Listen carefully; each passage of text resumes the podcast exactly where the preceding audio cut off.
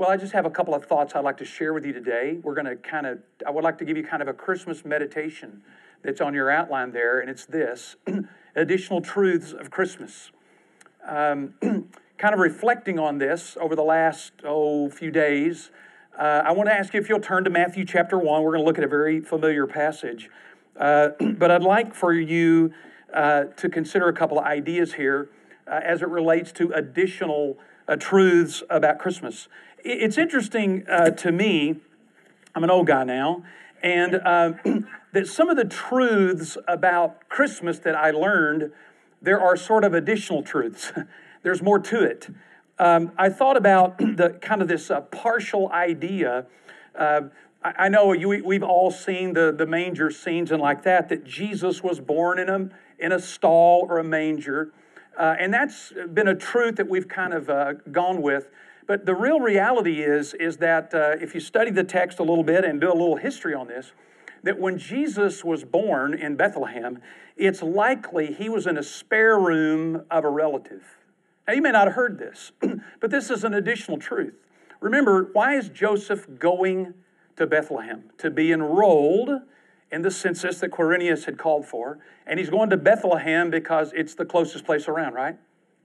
No, why, why is it? Why does he go to Bethlehem? It's his ancestral home.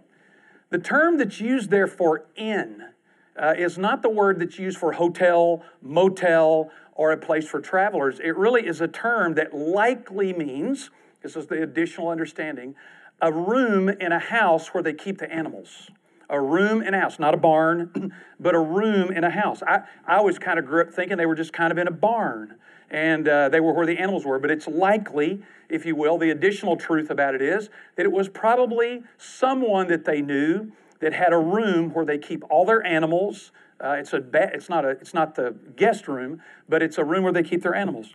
Something else, an additional truth about Christmas. You do know that the three kings weren't there at the birth, right? Remember, we see that all the time. Uh, it's interesting too, and they weren't kings. What were they called? Magi. You know what magi were? Magicians. That's where we get the word. These are people from the East who spend a good deal of time in astrology and some astronomy. but they're not kings. They're not we three kings of Orient are. They're magicians that are from the East that have seen the star. Uh, it's interesting, uh, couldn't be, it says later in Matthew 2 that when they show up, they show up to the house. So it's not in this other room, so it's later uh, that the Magi come. just, just a minute. I remember growing up as a kid in East Texas, in Kilgore, Texas, uh, where there is an oil derrick in every yard. Uh, it used to be the oil capital of the world. These people are so serious about oil, they drilled an oil well, well through the floor of the bank. That's a fact. in the bank. Uh, and it was considered the richest acre in the world till the Saudi Arabia fields came in in the 60s. It was the richest acre in the world of oil. And I have a vivid memory of being with some adults, and I just kind of packed it away. They were on these, all these oil. We had an oil derrick in our backyard. We had tank batteries uh, beside the church. I probably have all kinds of diseases because of all those things, you know, all kinds of chemicals in this, you know. Uh, but I remember wa- riding around my parents and say, Oh, look at the lights. Light. And I remember an adult, they shall go nameless, an adult that was so incensed because they saw some lights that said "Merry X Mass. Oh, they were upset. Well, what they didn't know, and I didn't know either, I hadn't taken Greek yet, but uh, at eight, that what they didn't know was after the time of Constantine, the letter X was always the reference to Christ. It wasn't, it wasn't in, in some ways of taking Christ out of Christmas or Xing him out. It was a historic sig, uh, a signet, if you will, of who Jesus is. And so there are all kinds of things I learned about Christmas over the years, additional truths. And I want to talk about that a little bit today. These, these kind of additional truths about Christmas. So if you have your Bible there in Matthew chapter 1, I'd just like to look at a couple of ideas here. Verse 18 Now the birth of Jesus Christ was as follows when his mother Mary had been betrothed to Joseph. Before they came together, he was found to be with, she was found to be with child by the Holy Spirit. And Joseph, her husband, being a righteous man, not wanting to disgrace her, planned to send her away secretly. Verse 20 But when he had considered this, behold, an angel of the Lord appeared to him in a dream, saying, Joseph, son of David, do not be afraid to take Mary, your wife, for the child which has been conceived in her is of the Holy Spirit. This is what I want to concentrate on. She will bear a son, and you shall call his name Jesus, for he will save his people from their sins. Now, all this took place to fulfill what was spoken by the Lord through the prophet. Behold, the virgin shall be with child and shall call his name Emmanuel, which means God with us. And so I'd like to look here this passage on some additional truths. Notice here in verse uh, 21 here, when it says this, that his name is going to be what? Jesus. Now, this is a contracted form of Jehovah. It literally means Jehovah saves. Jesus. Ye is the J-E is the contraction of Jehovah's name, and sus means to save or sozo. And so his name Jesus literally means he Jehovah saves. Jehovah saves. And also the other word that is used of him here is the word Emmanuel. Em is the Hebrew term or the idea of with, with, with, and El, E-L, is again the contracted form of uh, Jehovah. And so his name is Jesus, who will save us from our sins, and it is the fulfillment of him, Emmanuel, God with us. I just want us to think about this. What does it mean? And I'll, I'll hurry along here. But what does it mean to be saved from your sins? I want to work two things out here today. and you'll notice here on number A on your outline, I think I've got this. To save us from our sin is the idea of this, I've got it on that outline here, is pardon. to save us from our sin is pardon. This is a pretty common idea. Uh, I don't think there's a lot of uh, need here necessarily uh, to go into any a lot of depth, but when we celebrate Christmas, the additional truth is that Jesus not only came to be born, but he also came to what? Die live his life and die in order to pay the pardon of our sin, right? So to save us from our sin. You might write in your notes here, this is the idea of saving us from the consequence of our sin. The consequence. That's an idea there and certainly necessary. That he'll save us from our sins in terms of the consequence. That we've failed, we've sinned, there's a guilt debt uh, this idea. Now, on your out on your handout there is this idea. This is the idea, and uh, you know, if you want to study this some more, one of the things I want you to do is look at it. This is really an understanding of Jesus, his saving us from our sins, is from the penal substitutionary understanding. This is the concept and the idea that's probably the most common in the church in the world today is that Jesus died in our place. He paid for our sins and because of that, we can be forgiven, right?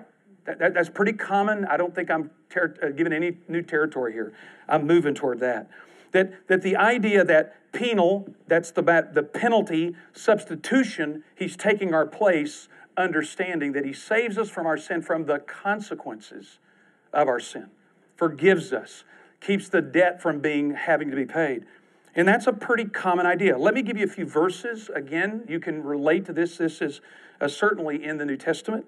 It's found in Colossians 2 13 and 14. Colossians 2 13 and 14. It's also found in Hebrews 1 3. Hebrews 1 3.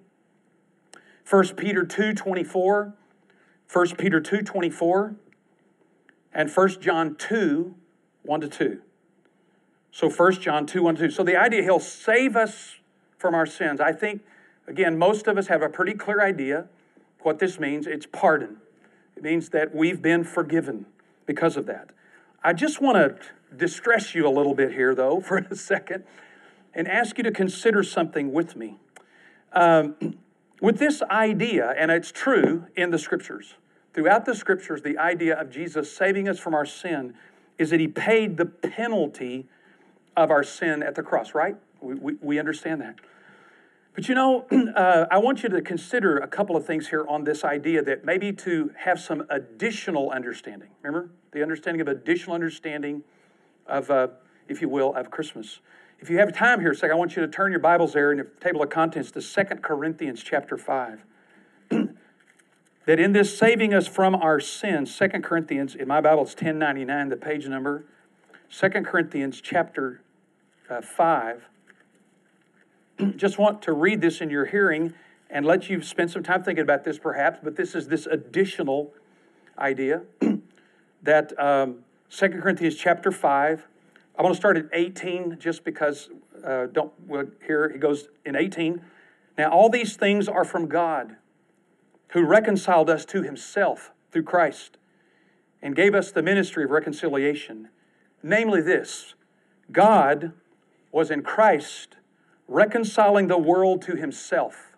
Now, watch this not counting their sins they had committed against them. What? God was in Christ reconciling the world to himself not counting their sins against them. Wait a minute, wait a minute.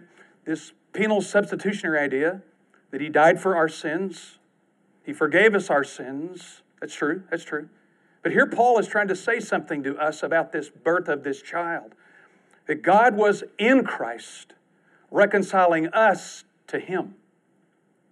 Us, not him to us, us to him not counting the sin. So I want to ask you this because I want you to consider something here. It's always fascinated me, and this is found in Mark, uh, Matthew 9, Mark 2, and Luke 8. Matthew 9, Mark 2, and Luke 8. Do you ever remember the story about the guy that was paralyzed and uh, his friends bring him to Jesus and they let him down through the roof and Jesus heals him. But what did Jesus say? When he first comes down, he says, Your sins are what? Forgiven. Huh? Wait a minute now. Isn't this before the cross? Your sins.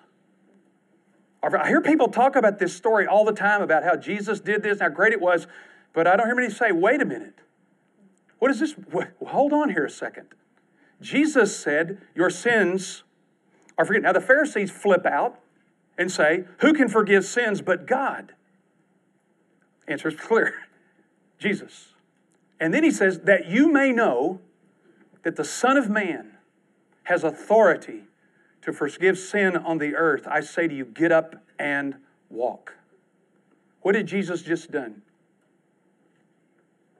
Forgave him. I want this to dig in a little bit in your brain. Is Jesus, the death of Jesus, all that's going on is the matter of pardon? Is that's all it is? Is the idea that when Jesus dies on the cross, we've kind of, we've, in my judgment, we've sort of limited it towards just about forgiveness. And so when we read something like this, it discombobulates us a little bit. Can God forgive of his own? Can God, when faith is expressed, forgive? Now, I, am not suggesting this, that we forget about this. I, I, I want to, I think I've got a couple of things on here you got to see. You need to see this. What is so different here from prevailing religious rites is that in other religious rites, sacrifices are offered to try to change a God's attitude from wrath to friendship. In other words, when you look at the other religions of the world, when they make sacrifice or they offer payment, it is to try to change the God, to change the God from wrath to friendship. The gods are not friendly. Opposite here is God taking the initiative. The picture of a human being placating an angry deity is not characteristic of New Testament teaching. Here's where I think we need some additional thought. If all we think Jesus saving us from our sins is pardon, we tend to think of God as some angry deity that's pouring his wrath out on Jesus. It gets locked into our brain. This, by the way, is quoted by a couple of church fathers, uh, St. Jerome and Arnobius. Uh, this is uh, Dr. Tom Oden's work here. That, that this idea that this is completely different than any other religion in the world. This is not trying to get the deity to change from wrath to friendship. What is going on here? What, what is happening when it says Jesus will save us from our sins? Is it just pardon? Is it just that? When you see that Jesus forgives people in his life before he ever goes to the cross, before he ever gets to the cross, his kindness and mercy and love is saying, Your sins are forgiven. He can say that, right? He can do that. This isn't kabuki theater. He means it. It's real. It's happening right now. Why? Because someone puts their faith or looks to Jesus. Now, this is a little different. So here's what I'm trying, and I'm moving on here, I promise. Here's what I'm saying. These matters do not make our understanding of the cross unnecessary. I want you to get the wrong idea. These matters do not make our understanding of the cross unnecessary. They do make our understanding of the cross incomplete. They do make our understanding of the cross incomplete. There's more to Jesus saving us from our sins on the cross than the fact that he just pardoned us. In fact, I'll suggest it this way that Jesus saving us from our sins is not to save, give us pardon, I agree that. It's this to save us from our sin, power. Power. There's an alternative understanding here of this. Well, I'm going to have to plow quick. This is the Christus Victor understanding. The penal substitutionary understanding means that the cross is just basically about the payments being made. God is, God's wrath is satisfied, and now we can be forgiven. I want to suggest there's some additional understanding here. There's some additional truth here, and it's called the Christus Victor understanding. That when Jesus comes to save us from our sin, it's because he wages war against the powers of the universe. He wages war against the powers of the universe. In, in the interest of time, I'll just tell you this way. Several of the church fathers in the first four centuries, that's what we consider the first four centuries, that the prevailing understanding of Jesus saving us from our sins is the Christus Victor understanding. It's the dominant understanding for the first thousand years of the church that Jesus Christ came to save us from our sins by dying on a cross and experiencing the wrath and the power of the devil and all the powers of the world. And he kills death by dying.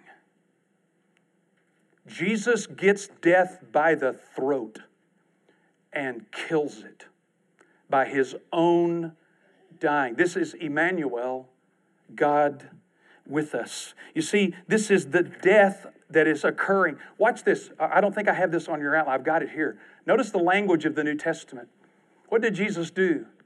To destroy the one who has the power of death. To destroy the one who has the power of death. That's Hebrews chapter 2, 14 to 15. Second, this additional idea to drive out the ruler of this world. To drive him out, Jesus said, I'm going to drive him out of here. Third, to destroy the works of the devil. And fourth, to disarm the rulers and principalities and powers. I, am just suggesting something here to us that there is something additionally about this idea of not just Jesus saving us from our sins, if you will, by just some pardon, but Jesus saves us from our sin by destroying, by bringing his power against the power of the evil one. I don't hear this much. I don't hear us talking about that Christus Victor, that he's the one. He on the cross, in my judgment, uh, across, uh, again, thoughts and opinions of teacher, not necessarily cross and opinion, those at Crossings Community Church. Listen to me, listen to me, listen, be careful. This will change in my judgment the way you see God and the way you see Jesus work. What Jesus is experiencing on the cross is all the powers of the world trying to destroy him and coming against him. Because God was in Christ. God was in Christ, reconciling the world to himself. His Father is there with him. Or you bust the Trinity wide open. He is together with his Father in this moment. That this idea of Jesus, and all I'm trying to say is this this idea of Jesus saving us from our sins is more than just that we get forgiven when we sin. But there is something that happened with Jesus that broke the power of the world, broke the power of the evil one. That Jesus comes in, and one of the church fathers basically said it like this He destroyed death by dying.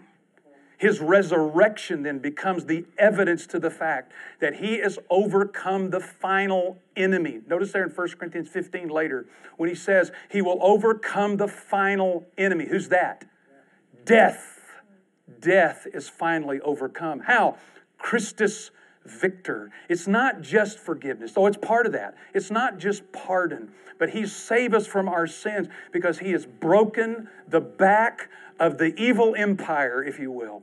He's busted up their power. He comes now as the victorious, resurrected one to say, Those powers have been disarmed. Right there, look, they've been disarmed. And it says there, if you go read it later, He made a public shame of them. How did He do it? Final thought. You know He did it? Uh, Greg Boyd and others uh, go at this deal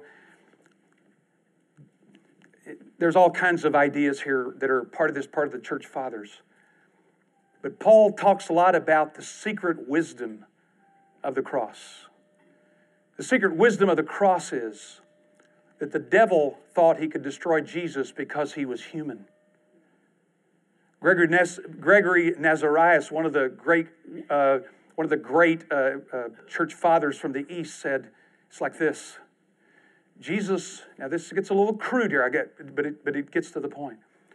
Jesus was the bait that the devil took because he was one of us. He was fully human and fully God. And he took the bait. And when he did, Jesus entered into the dregs of human existence, death, and took it apart. That's why the resurrection proves he has the power over sin.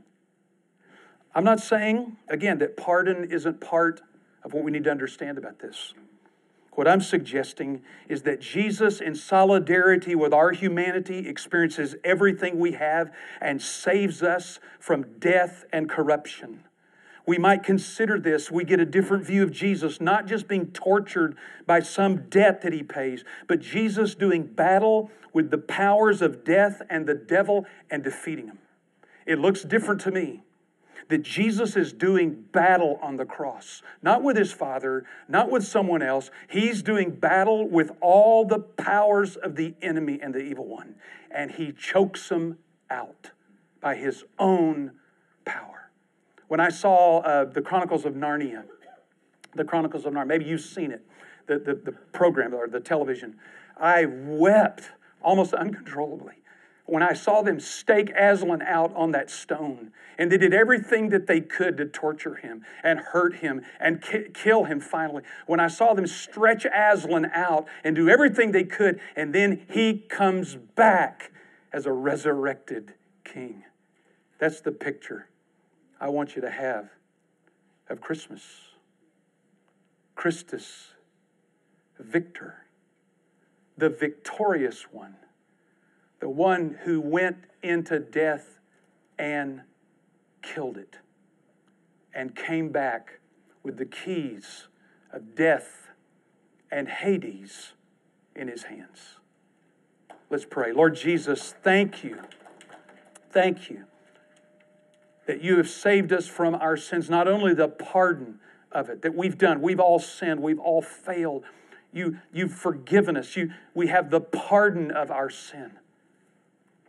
But we also are saved from the power of it. Help us to believe you that you've broken the power of the evil one and that you've disarmed them. You've destroyed the one who had the power of death that kept us, as, as the writer of Hebrews says, that kept us in fear all our life. That you disarmed them. You drove this prince of this world out. That we live in a kingdom in which life and fullness reigns. Help us in this holiday season to remember what your name means and what you came to do. Christus Victor, for our sake, for your glory. We pray this in Jesus' strong name. Amen and amen. Christus Victor.